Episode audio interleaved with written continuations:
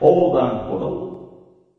この前京都に行きまして、で、とある有名なお寺に行ったんですね。で、お寺の近くには、これまた有名な、あの、神社がありまして、でも、そこの神社には絶対行かないって言ったんですね。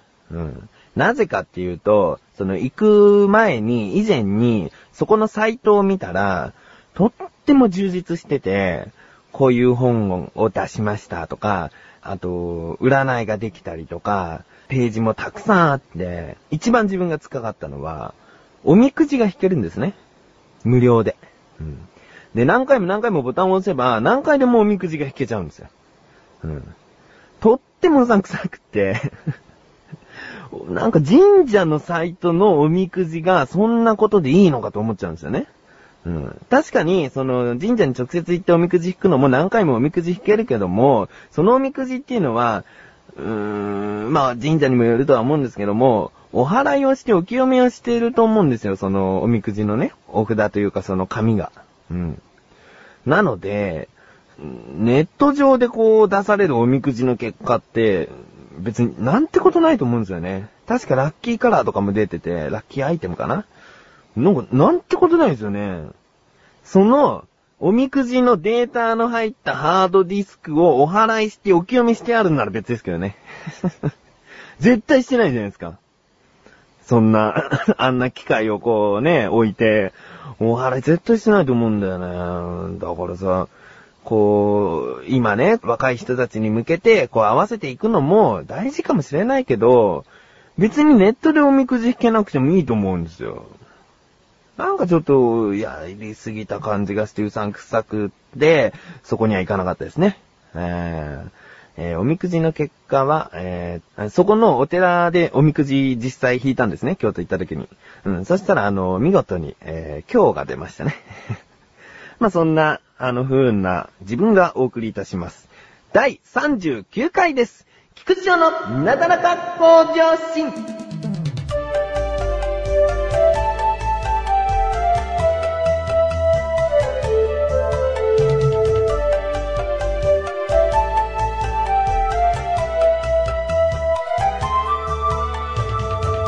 というわけで京都に行ってきたんですけれども、今回は安心使い機についてお話ししたいなと思います。なぜ今回安心使い機のお話をするかと言いますと、ずーっと前のなだらか向上心で、えー、安心使い機について喋りかけたのをちょっとやめちゃったんですね。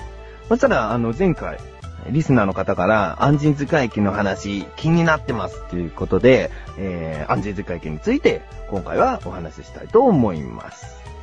安心塚駅というのは、えー京浜急行線にある駅で、えー横須賀市にあります。神奈川県横須賀市ですね。うん。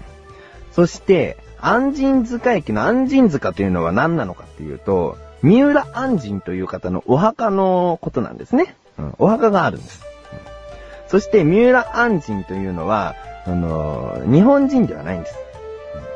この方は、イギリス人で本名はウィリアム・アダムスという方なんですね。そして、この方は、オランダ東インド会社が、えー東洋に派遣した艦隊の水先案内となり、町田海峡を過ぎ太平洋を横断して、モルカ島に向かってる航海中、あの、嵐に巻き込まれて、今ある日本の九州に流れ着いたんですね。うんそして後に徳川家康の信頼を得て外交顧問となりまして、様々なところで、あの貢献したんですね。航海術とか天文学とか造船術とかもすごい、あの知識がある方だったんで、うんそんで、あのそこに貢献したということで、日本名をいただいたんですね。それが三浦安心という名前だったんです。うん、安心というのは道先案内人のことを指すみたいですね。うん、三浦安心という方がいましてね、その方のお墓があるんです。うん、そうなんですよ。だからラストサムライが盛り上がった時に三浦安心って結構似た感じだから、こうピックアップされるかなと思ったらそうでもなかったですね。うん。なんせ、なんせですよ、この京浜急行の本線の駅では、最も乗降人数が少ないんですって。これはね、自分知らなくってね、え、そうなの？と思って。横、両隣は、あれですよ、住宅地があるだけの駅ですよ。まあ他にもあるとは思いますけども、名前が明らかにこう、安心塚というね、観光名所であるにもかかわらず、最も人数少ないんだと思ってね。これ意外だなと思ったんですよ。うん、だって、他にもう一つ、もう見逃しちゃいけない観光名所があるんですよ。観光名所というか、まあ、有名なものがあるんですよ。それ何かっていうと、横浜ベイスターズの練習球場。ああ。これは、あれですよ、オフの時とかなんかは、ここで練習してたりしますからね。一軍の選手だって。それでね、自分は中学の時に、特に横浜ベイスターズをこう応援しに行ってる時期でもあって、休みになったら、こう、日曜日、こう、友達と一緒に、その練習球場に行ったんですよ。選手がいるかもしれない、つって。いたらサインもらおう、つって。うん。で、自分が中学の時だから、まあ、結構昔っちゃ昔ですよね。うん。10年ぐらい前ですからね。うん。そんで、行ったら、あのー、まあ、あんまり選手はいなかったんですよ。あんまり選手はいなかったんですけども、たまにこう建物から出てきたりして、で、そのたんびに誰かはわからないんだけど、絶対選手だっていう確信があった場合は、もう、ちょっとところ構わず、こう、選手のサインをね、こう、もらいに行ってたんですね。うん。それで、まあその時は結局2軍の選手しかサインはもらえないで、よれよれのいらない T シャツに、いろんな自分はまだよくわかってない人の選手のサインが書かれてたんですね。で、まあいいや、選手からサインもらったしな、つって、もう着ることがないようなヨレヨレのシャツなんだけど、そのシャツにもらって、で、その時はもう家に帰って、しばらく時は過ぎまして、あれ？この選手のサインもらったっていう選手がいたんですよ。それが、大岡智和選手だったんですよ。はぁ、あ。言っときますけど、ここでピンとこないのももう失礼ですからね。うん。この方は、今メジャーにいます。うん。全然聞かないよ。活躍してんの、その選手。と思う方いるでしょ？いるでしょ？で、だけど、これ、ちょっとね、言っておきたい。2006年の、去年の年俸は、453万ドルなの。うん。これは日本の上原だとか、そういう選手を抜いて、2006年の中では最高の年俸投手なんですよ。ね？これ日本円にすると5億4千万円ですからね。去年の年俸が。そんなすごい選手のね、サインをもらってたんですよ。だけどそのサインの入ったシャツ、どこにあるかもうわかんないですけど。うん。でもね、こうして、その安心塚っていう駅は、三浦安心のお墓と、横浜ベイスターズの練習球場があるというね。もうこれだけね、ちゃんと人が来てもいいような観光名所があるのに、まさか京急の本線で最下位の乗降人数だとは思わなかったな。だからこれを機にね、ぜひ、少しでも気になった方はぜひ安全使い切ってください。はあ、はあ、このお茶いい味出してますね。そうですね。渋さ、甘さ、苦さ、絶妙なバランスですね。この味、私たちの番組で出せませんかね？出せませんよ。出しましょうよ。はい、小高のお茶の味、ぜひお聞きください。いい味出したい。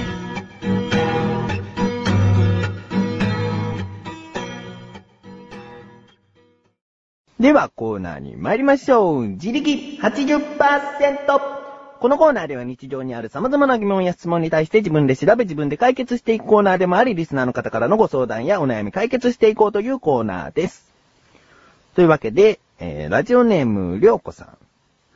保育園と幼稚園って何が違うんですか？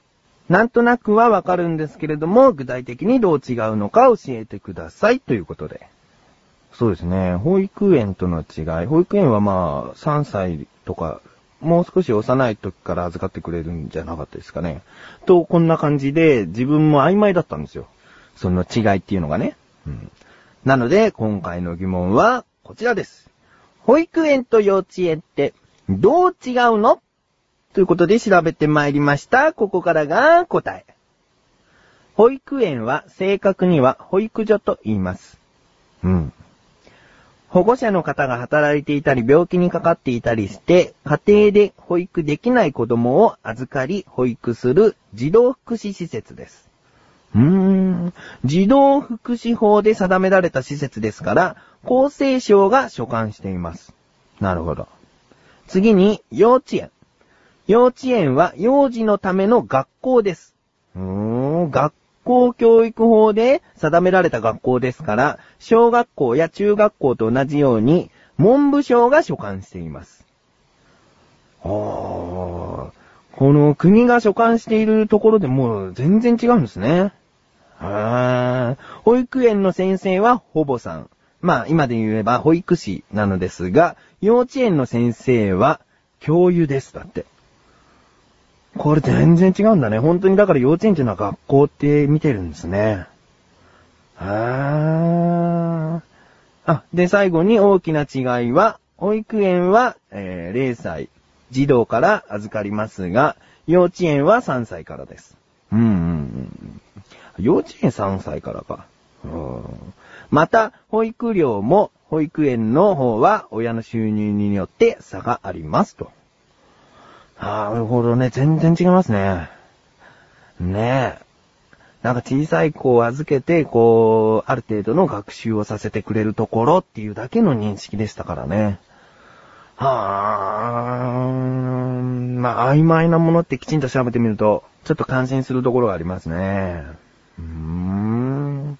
というわけで、今回は保育園と幼稚園の違いについてお話ししました。こんな感じで日常にある様々な疑問や質問を募集しております。トップページにあるメールボタンをクリックして、なだらか向上心を選択して、どしどしとご投稿をよろしくお願いいたします。以上、自力80%でした。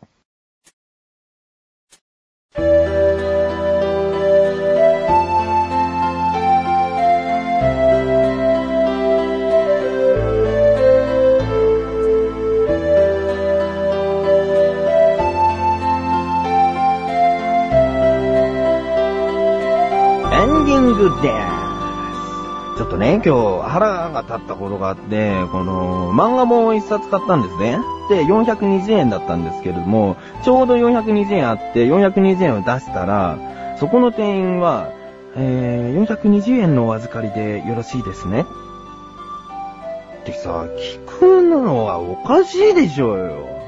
ちょうどの他に何がある？というわけで、えーエンディングでしたね。エンディング。えー、クッチレスアラジオという番組が、このなだらか向上心の配信した日に始まります。どこで聞けるのかと言いますと、アスレチック放送局という、えー別サイトにクッチレスアラジオという番組が公開されています。この番組は自分ともう一人のパートナーと、えー二人でお送りしている、うんと、ちょっと笑えたら、ぜひ笑っていただきたいっていうような内容の世間話ですね。うんでね、この、まあ、収録時間はともかく、結局何分になったか、えー公開してるのは何分かっていうと、えー50分近くですね。ちょっと、こちらの方、ぜひ、えー暇な時でいいですね。長いんでね。うん、それかあの、1日10分なんて決めてね、こう、ちょっとずつ聞いていただいたらね、えーもうきっと、きっと、こう、最後まで。10分と決めても、あ、なんだ全部聞いちゃったっていうところまで聞いていただけるかなと思うんですよね。うーん、気になる方はぜひ、リンクページ、アスレチック放送局という中の、クッチレスアラジオという番組です。はい。よろしくお願いします。お知らせです。口レサラジオもそうなんですけれども、アスレチック放送局でのアスレチックラジオも更新いたしましたので、えーこちらの方もぜひお聞きいただけたらなと思います。そして、えー横断歩道のオクラ。菅井が入って、もっともっと菅井のことを知ってもらおうということで、あの、3人で、小高も含めた横断歩道メンバー3人でお話ししている音声ファイルが貼り付けてありますので、こちらの方もぜひお聞きになっていただけたらなと思っております。というわけで、なだらか向上心は毎週水曜日更新です。ではまた次回、お相手は菊池翔でした。お疲れ様です。